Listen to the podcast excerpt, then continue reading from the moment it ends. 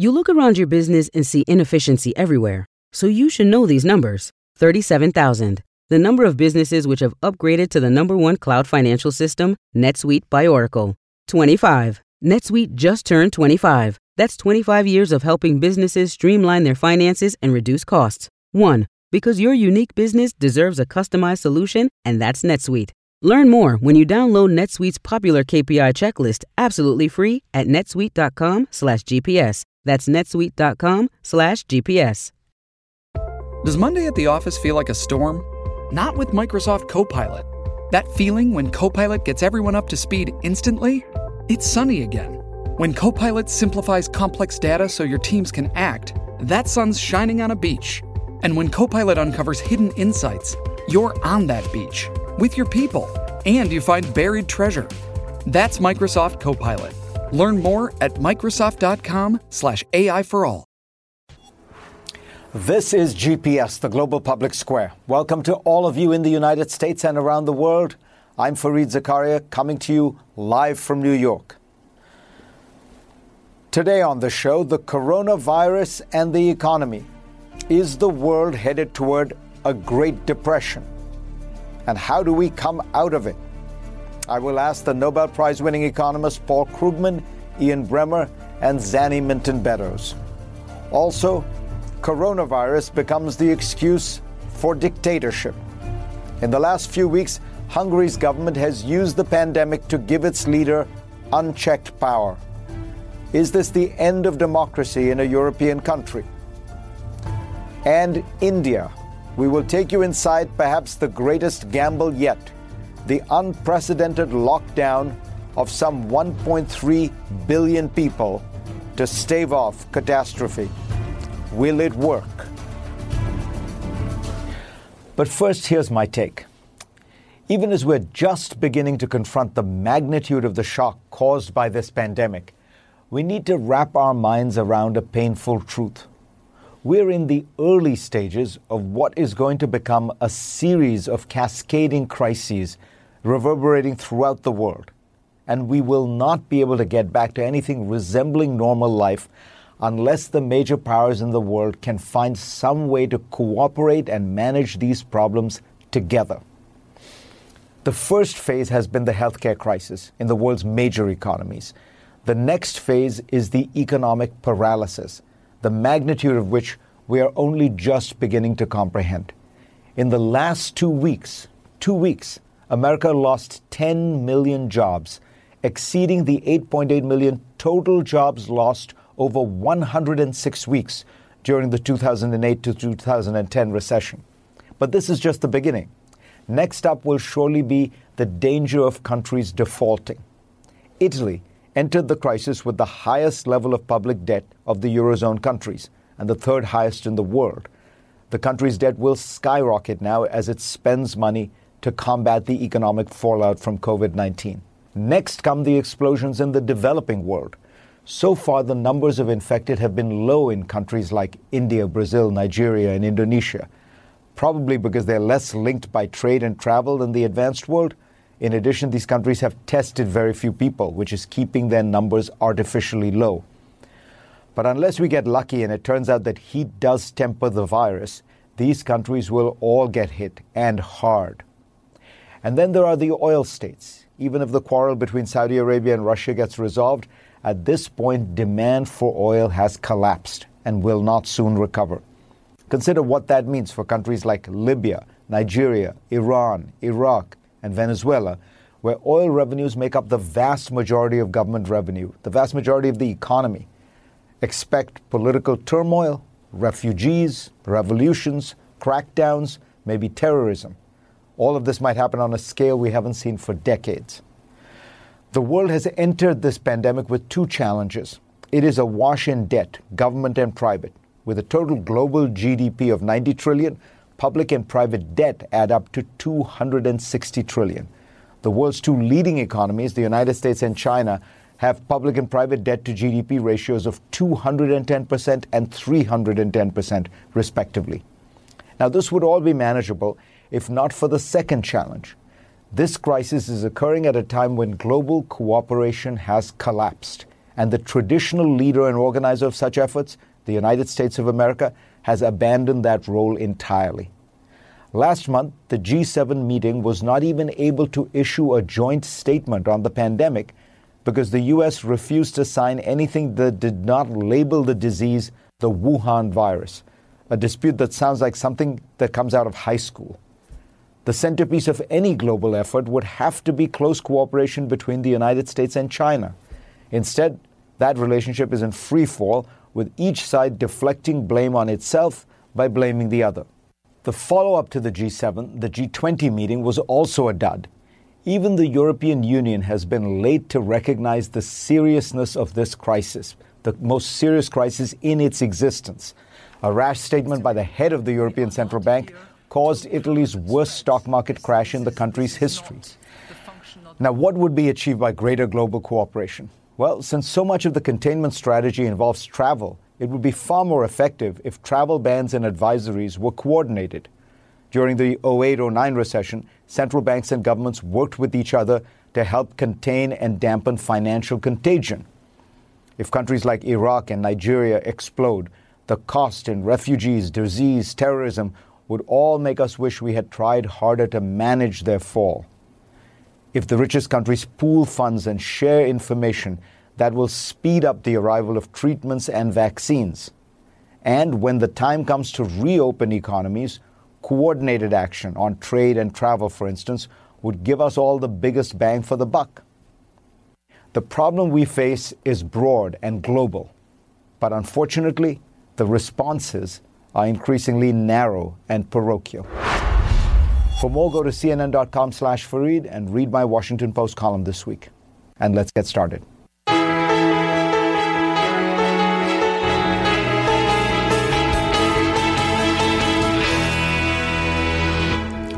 Look at Los Angeles at rush hour. Freeways that are usually bumper to bumper now eerily empty. Or take a look at this shot of the Champs Elysees. It makes the usually vivacious Paris look like a ghost town.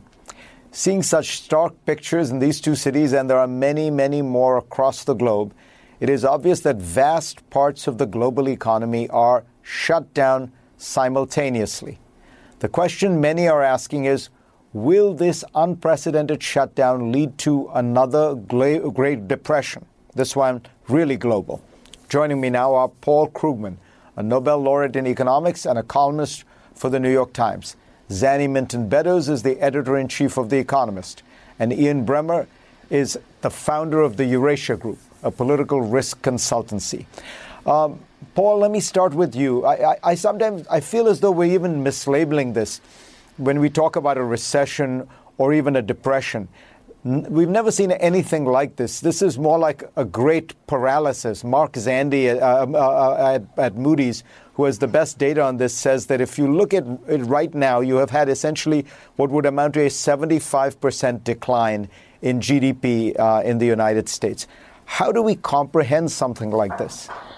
Uh, the way the metaphor I've been using is that this is uh, it's like a medically induced coma uh, where doctors deliberately shut down a lot of the brain's function in order to give a patient a chance to uh, a chance to recover from a severe blow. And what what what we've seen so far is mostly not a recession in the normal sense. Recessions happen when there isn't enough spending, there isn't enough demand for goods. What's happened instead is that we have more or less deliberately shut down a large part of the economy because uh, we're trying to avoid activities that can spread the disease. Uh, we've done that way too late, uh, but that's uh, it's, it's what has to be done.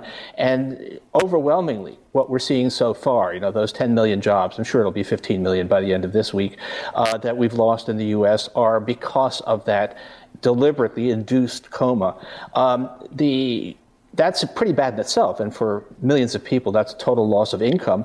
Um, and then there's a, a uh, we worry a lot. I mean, people, uh, all of us are working on this now, uh, that there, there's then a second wave, which is because so many people are suddenly impoverished, they can't buy other stuff. And so you get a severe recession of a more conventional type overlaid on top of this uh, coma that the economy has already gone into.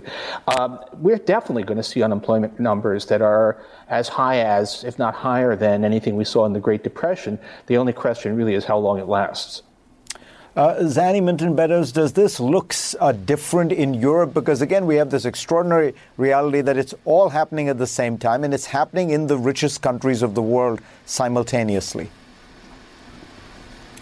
No, I'm afraid it doesn't look different, and and I find uh, Paul's metaphor kind of grimly appropriate, a medically induced coma. And if I might just extend that metaphor a little bit, I think what is worrying is that we don't really have a clear exit strategy. And I think that there is still a view that we'll sort of beat this and then life will go back to normal.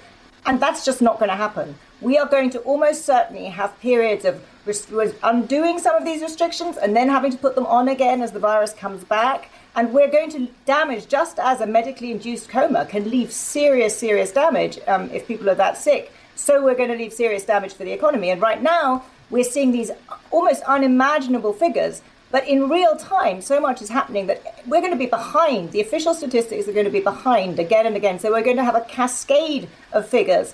And just how bad they get will depend in part how long it goes on for, but also how quickly the very equally dramatic government stimulus plans can actually get to the people that need them the workers that are being laid off, the, the companies that need payroll support. And right now, on both sides of the Atlantic, um, they're way behind on that because it's just very, very hard to get these enormous programs into gear very quickly. So I'm afraid I think this is, we, we, are just, as you said in the introduction to your program, in the early stages of something that is going to be much, much worse economically than it is now.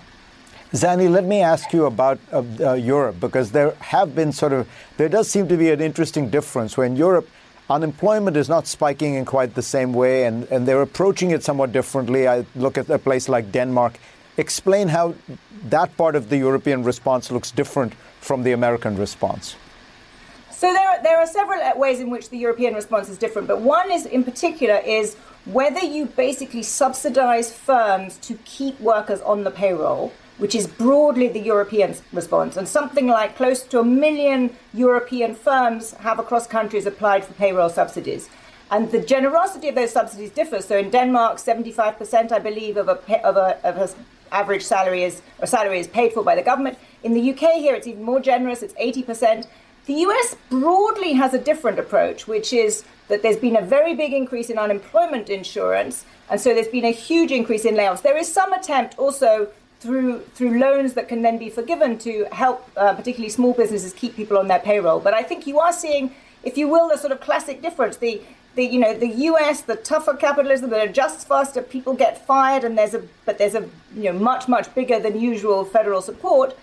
In in Europe, it's much more trying to keep workers paid with the companies that they are currently at, and broadly, the the European response I think is one that is more likely to keep people getting their salaries, getting income in the short term, but it also has some interesting consequences so, for example, in the United Kingdom, where we do have this um, very generous uh, support from the government for people, keeping people on payroll, actually, those companies, whether it's in the retail sector that are desperately trying to attract new workers and hire people to do all the surge in demand for home delivery, are finding it quite hard to get workers right now.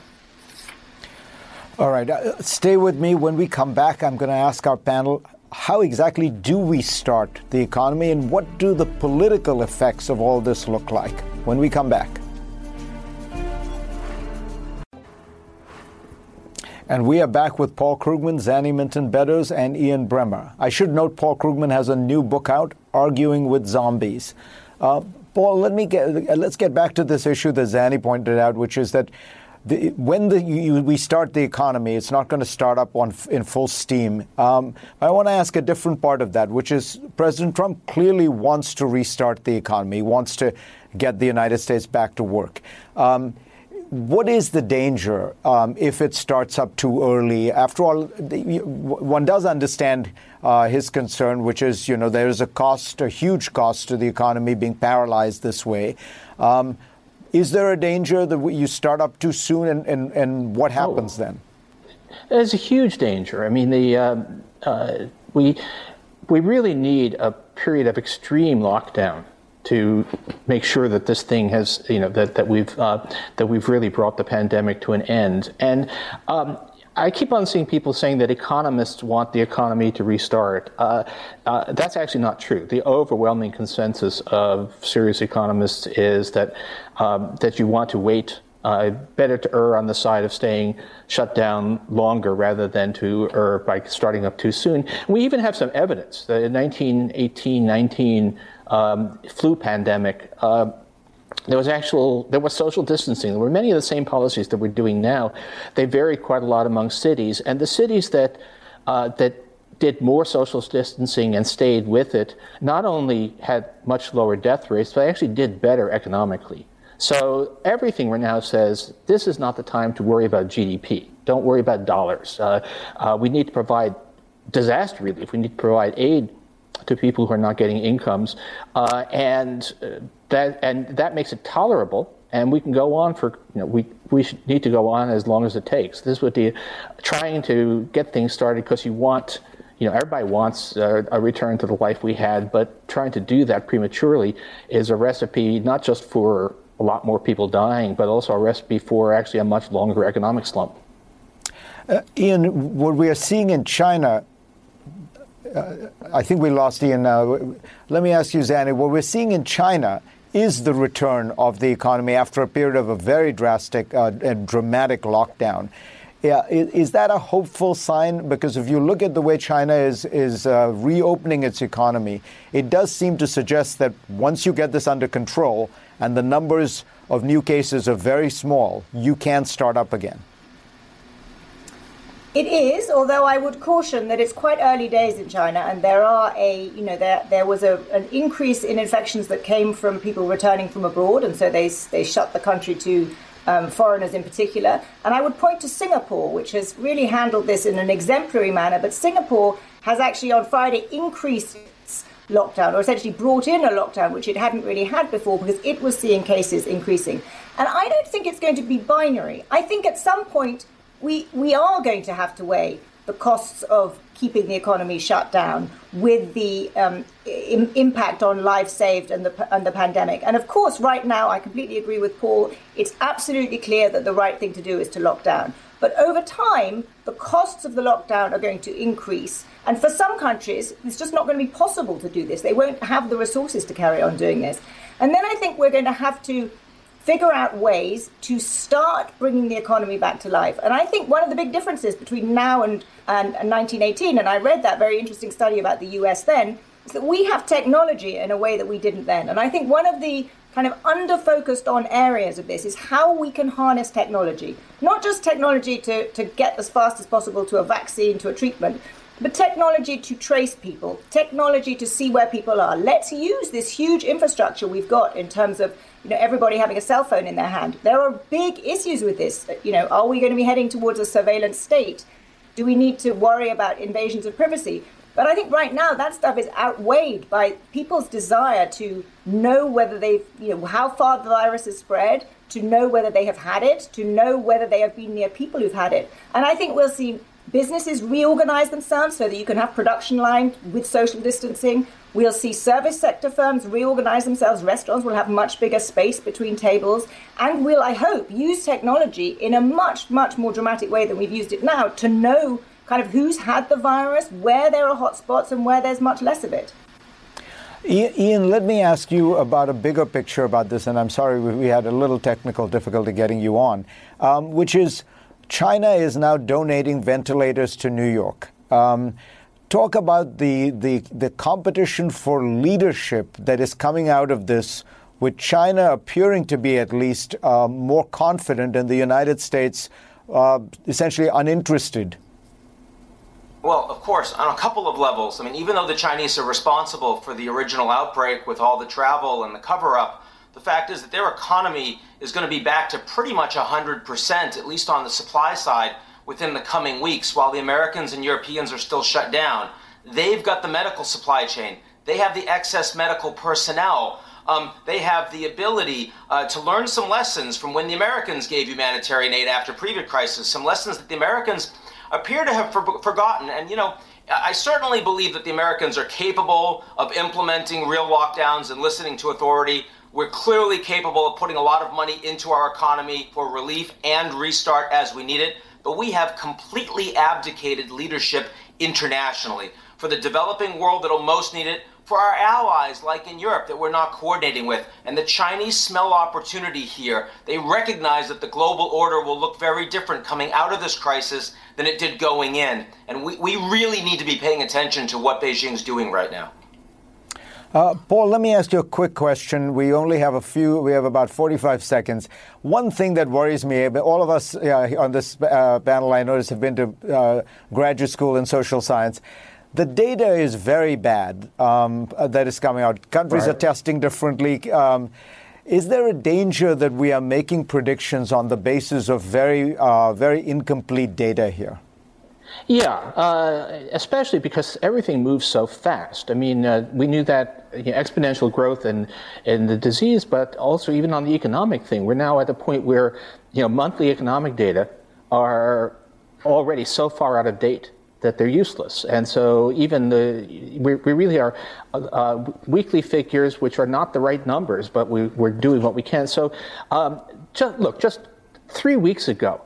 Uh, people, uh, I was in contact with people who were uh, debating whether we needed uh, any sort of major economic response. It, it, do, do, we really have an economic emergency that justifies a large package?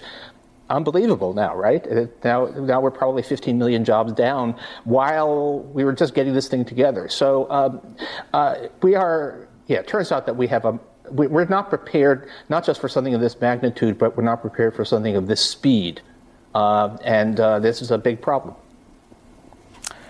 Thank you all. We will we will come back to you because this isn't going away. And thanks, Ian, in particular. Next on GPS. Hungary's leader, Viktor Orban, has used the coronavirus crisis to grab all but absolute power. He was given the power this week to rule by presidential decree. I'll tell you all about it when we come back. Donald Trump's usual complaints about what he terms fake news, which is really news he doesn't like, haven't gone away during the coronavirus crisis. But one t- uh, leader has taken it farther, much farther. A new law in Hungary calls for up to five years in jail for publishing so called fake news related to the coronavirus. And that is just a minor part of a major measure that will give Prime Minister Viktor Orban ultimate power the ability to rule by decree his personal whims will have no checks, no balances. What will this mean for Hungary? Michael Ignatieff is the president of the Central European University, a George Soros funded institution founded in Hungary that was expelled by Orban last year. And Valerie Hopkins is a Budapest based uh, correspondent for the Financial Times. Michael, let me ask you how did we get here? Um, this is a European country that is essentially slid from what looked like a functioning liberal democracy to something very different? Uh, Fareed, this began 10 years ago uh, when he won power in 2010. He muzzled the press, he uh, cut back on the autonomy of the courts, then he came after a, our free institution, Central European University, and now this seems to me a culmination of um, a pattern that's developed over 10 years. And it's developed, frankly, because the European Union didn't stop him, because uh, successive uh, American administrations didn't stop him, and because China and Russia and the authoritarian states were only too happy to welcome another authoritarian into their camp. So it's a it's a story of him getting away with stuff, but it's also a story of him being simply continuous with what he's been doing since 2010. Fascinating. 2010, of course, he wins a big election because his uh, his opponent, uh, the prime minister, said something. Uh, in, in, uh, he made a gaffe on TV. Um, Valerie, let me ask you about this. Um, the judiciary in Hungary seemed independent. Uh, the press seemed to be a thriving free press. What did he do in both cases to neuter them? Wow. Well, thank you very much for having me, first of all. And I think it's important to know that if if anybody uh, knows how dangerous an economic crisis is, it's Viktor Orban. So he, as as Michael said, he swept into power in 2010 after uh, an economic crash, and I think now this law is um, geared towards preventing uh, a similar loss of power. And over the course of the last decade, he's really um, focused on first um, rewriting the constitution, amending it several times, and then stacking in institutions like the Constitutional Court and also regulatory bodies with people loyal to him. I mean, most Hungarians will tell you that actually the lower levels of the judiciary are still fine, and, and many of them will still um, make good decisions, but it's the highest levels that, that we have to be worried about. Regarding the press, um, there's been a a real uh, trend of powerful oligarchs tied to the government coming in, taking profitable, interesting, independent media outlets, buying a majority stake in them, and then eventually turning them into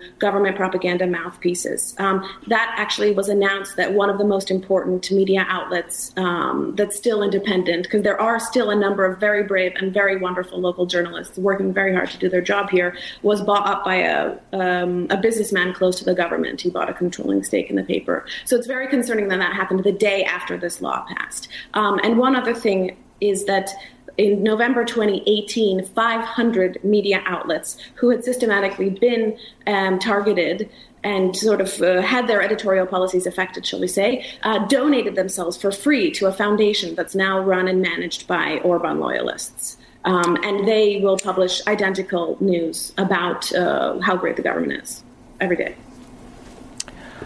Michael, describe what uh, what some Hungarians call uh, Viktor Orban's peacock dance. The, this shows you, I think, how uh, savvy he is, and that you know when he's confronted, sometimes when he takes one step too far, he backs off. Well, the optimistic view of this um, suspension of all uh, parliamentary rule and constitutional rule is that he he can trade this back if he gets external pressure. But I actually think uh, this is a peacock dance that uh, in which he's not dancing back. I think he's consolidating power uh, and is going to be indifferent to what uh, the European Union says, because I think the European Union, the French, the Germans, um, are so deep in their own crises that they're not going to mind that. Uh, basically, one European state has turned into a single party state in front of their eyes. And uh, I think President Trump has been um, positively friendly to Orban for two years. So Orban's peacock dance used to depend on counter pressure, uh, counter pressure from the French or from the Germans or from the Americans. He doesn't need to do the peacock dance. He, he just keeps running. And, and that, it seems to me, is very important here. Um, you can't see what's happening in Hungary apart from um, a basic abdication of uh, the defense of the basic principles of European democratic freedom uh, right across the European Union, and and also the retreat of America from any role uh, in defending democracy overseas. Um, Valerie, what is this? What do Hungarians look at this and think? Because you know, as often happens in parliamentary systems, it seems to me that Orban has about 30% of the population solidly behind him maybe another 10%, uh, you know, somewhat supportive, but it's not a vast majority. And so, what are you know what are all these Hungarians who are un- uneasy with all this? What are they saying? What are they doing? Well, Orban, like many leaders uh, now in the corona crisis, has re- experienced a bump in his popularity, but it's very unclear how long it will last. You know, before coming out with an economic package, the government already started proposing laws that have nothing to do with coronavirus, like uh, or combating the virus, like making it illegal to change one's gender identity or something. I think most ordinary Hungarians are incredibly worried about the very poor health system here and the very poor economic um, measures that, that may be taken. I mean, the, the prime minister has announced that there won't be any special measures other than three months of unemployment for people. So I think they're very, very scared about what their economic future will entail um, and very, very worried about you know their own personal safety and security uh, when it comes to the health system. I think it's the measures are, are not quite so popular, but you know the opposition in Hungary has been quite fragmented now for so many years. And in addition to being able to rewrite the laws, the government has changed the, the electoral maps of the country, making it making it more and more difficult for, for the opposition to come back. However, in the local elections in October, 10 out of 23 of the major cities were won by the opposition, and um, it's possible that that eventually uh, they may be able to to make a comeback, but but it will be ever harder with the new laws imposed, especially now a new proposal that was announced yesterday that will make all parties give half of their funding uh, to a special coronavirus fund uh, administered centrally by the government. Um, Michael, let me ask you very quickly. We have 30 seconds, but the European Union provides 6% of Hungary's GDP some years. Couldn't it just say, stop this? Fareed, if only. I mean, uh, that's clearly the most important lever. Uh, but the European Union, I think, is so weak that they fear if they, they apply that lever, uh, Hungary will walk. Where Hungary would walk to is not clear. So I think it's a lever that should be applied. But they certainly have had many occasions in which they could have brought that hammer down and haven't done so, Fareed. And this is just, I think, a sign of the extraordinary fragmenting impact of the coronavirus on the on European politics and on the capacity of European states to act together and act against what I think is a threat uh, to the democratic values of the whole continent. Michael Ignatieff, very pleasure to have you on. Um, next on GPS. All these spring break breakers make it clear how difficult it is to lock down America, which is a country of 330 million people. How about a country of 1.3 billion? We will take you inside history's largest ever lockdown when we come back. On March 24th, Prime Minister Narendra Modi made a nationally televised address to tell Indian citizens that at midnight, four hours from then, the nation would be on lockdown for at least three weeks. It is the biggest lockdown ever ordered in history. Almost all of India's 1.3 billion people are subject to it. Sounds like many Western nations? No, there is a big difference, and in order to help us understand all that, the Indian journalist Barkha Dutt joins me from Delhi. She's a Washington Post columnist. Barkha, the, the extraordinary nature of this lockdown, no, giving people no time to prepare, uh, must have thrown India into it, which is already, you know, Galbraith's line, a functioning anarchy. It must have made it pretty chaotic. I mean, Fareed, chaotic would be an understatement. When the Prime Minister announced that the nation was effectively going to shut down, uh, the first instinct of the country was to be a little fearful, but essentially applaud him and understand the inevitability of the decision, as also the how extraordinarily difficult it was going to be. But I think what people did not anticipate is you know, spaces that had not been planned at all. And what we saw erupt in the first 72 hours after the lo- lockdown was hundreds of thousands of poor people literally fleeing the cities that they work in. These are India's migrant workers. They're the poorest of our poor. They're estimated to be 45 million. By migrant workers, we mean people who live elsewhere in villages but come to the cities to work. They're effectively daily wages. Because the Prime Minister's address did not make any sort of message about economic packages and economic rehabilitation when he announced the lockdown, there was mass panic, Fareed. I walked uh, with many of these men and women. There were poor men carrying five year old children on their shoulders, women carrying their life's belongings rolled into one sack on their heads, little children on the roads walking hundreds of miles. And it's been called the largest mass exodus, mass movement of people since partition. And, you know, it was staggering to see that this had not been factored in, that millions of our poor had not been factored in, and just four hours was given for the country to shut down. So people are now worried. So many men and women I met while reporting this story said to me, the poverty that we're going through, the loss of jobs, the loss of wages, the absence of food, that's going to kill us before the coronavirus does. The, the, the theory behind this, uh, which, I, which I think most people understand, was that you needed to take very tough, uh, even brutal measures because and, and try to suppress the, the, uh, the virus, which is still in low numbers in India, because if it did spiral, the Indian healthcare system is really one of the worst in the world, right? Yeah. So, like I said, I think we got the theory, we got the logic, and the country really did rally behind the prime minister when he first uh, made the announcement. But I think there's a sense now that the execution and the planning has not been up up to the mark. And I don't mean to be an armchair analyst saying this. I've been, you know, out on the ground reporting this story, and we understand that this is 1.3 billion, the world's, uh, you know, uh, sort of most largest democracy that we're talking about. We understand how difficult this is. But the fact is that the evidence on the ground tells you, Fareed, that this should have been A, done earlier, B, the government should have given itself time to plan for the most vulnerable Indian people. Just to give your viewers a sense, about 250 million Indians live below the poverty line, you know, and, and, and just imagine that in relation to the United States' entire population. 45 million, as I said, are transient workers who are daily wagers. And 92 million Indian homes, households actually live in one room. So when you tell these households stay at home, what are you really saying to them? So the challenge before India right now is that the socio-economic crisis, the specter of starvation, the very real fear of hunger, that does not become a bigger crisis than the coronavirus uh, infection. We understand the logic of the lockdown. We just wish as citizens and reporters covering the story that the government had given itself much more time to plan it better, keeping our most vulnerable, our most impoverished citizens in mind. Uh, finally, tell me how this has impacted Modi and his his uh, kind of leadership style. Because last night he called for a kind of national uh, p- period of, uh, of, of darkness and the lighting of lamps. Uh, what is it? You know, what what has he turned this into?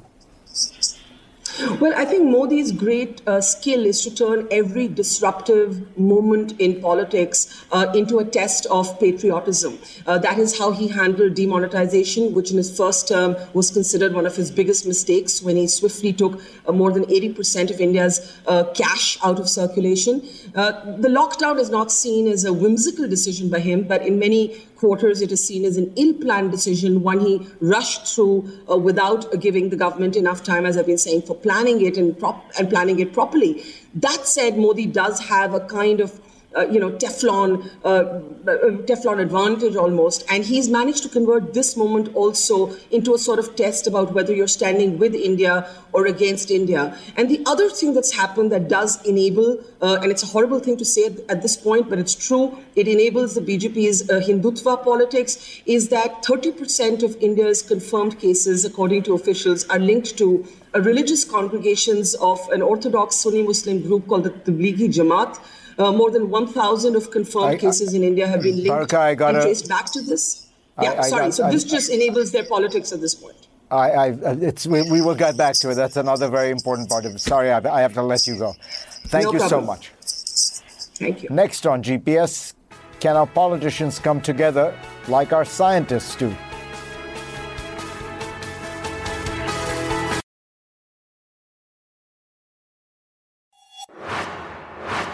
My book of the week is a terrific story of a courageous leader who took his country from depression and despair to hope and recovery. No, it's not a fictional story, but rather a great history of Franklin Delano Roosevelt's first hundred days.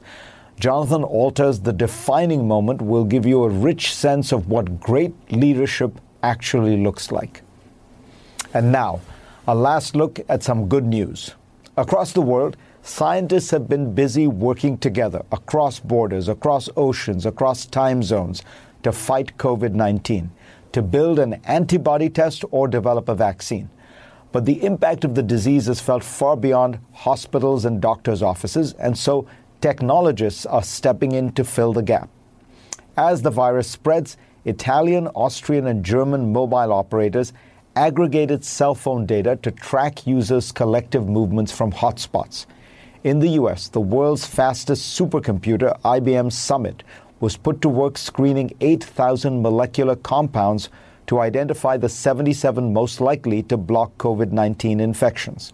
This process, which would have taken months on a normal computer, allowed researchers to narrow the scope of their research within just a few days. Now, the newly narrowed list of drugs can be studied by scientists around the world. And in the tech savvy nation of Estonia, two technology companies held a hackathon last month. More than 1,300 people in 20 countries worked together for 48 hours to develop digital solutions to the many problems created by the crisis. To cut through the swirl of information and misinformation, there's an artificial intelligence bot to answer questions about the virus's spread based on reliable sources like the World Health Organization and the Estonian Health Board. For sick people wondering if they should get a test or go to the hospital, there's an app to help track your symptoms, compare them to the prevalence of COVID 19 in your neighborhood, and help you assess your risk. This first hackathon was so successful, the Estonian companies are helping organize a global hackathon this coming week. If you have an idea, go to theglobalhack.com to register. Maybe all this global collaboration can inspire politicians to follow the examples being set by private citizens working together across national borders against a common foe. Thank you to all of you for being part of my program this week. I'll see you next week.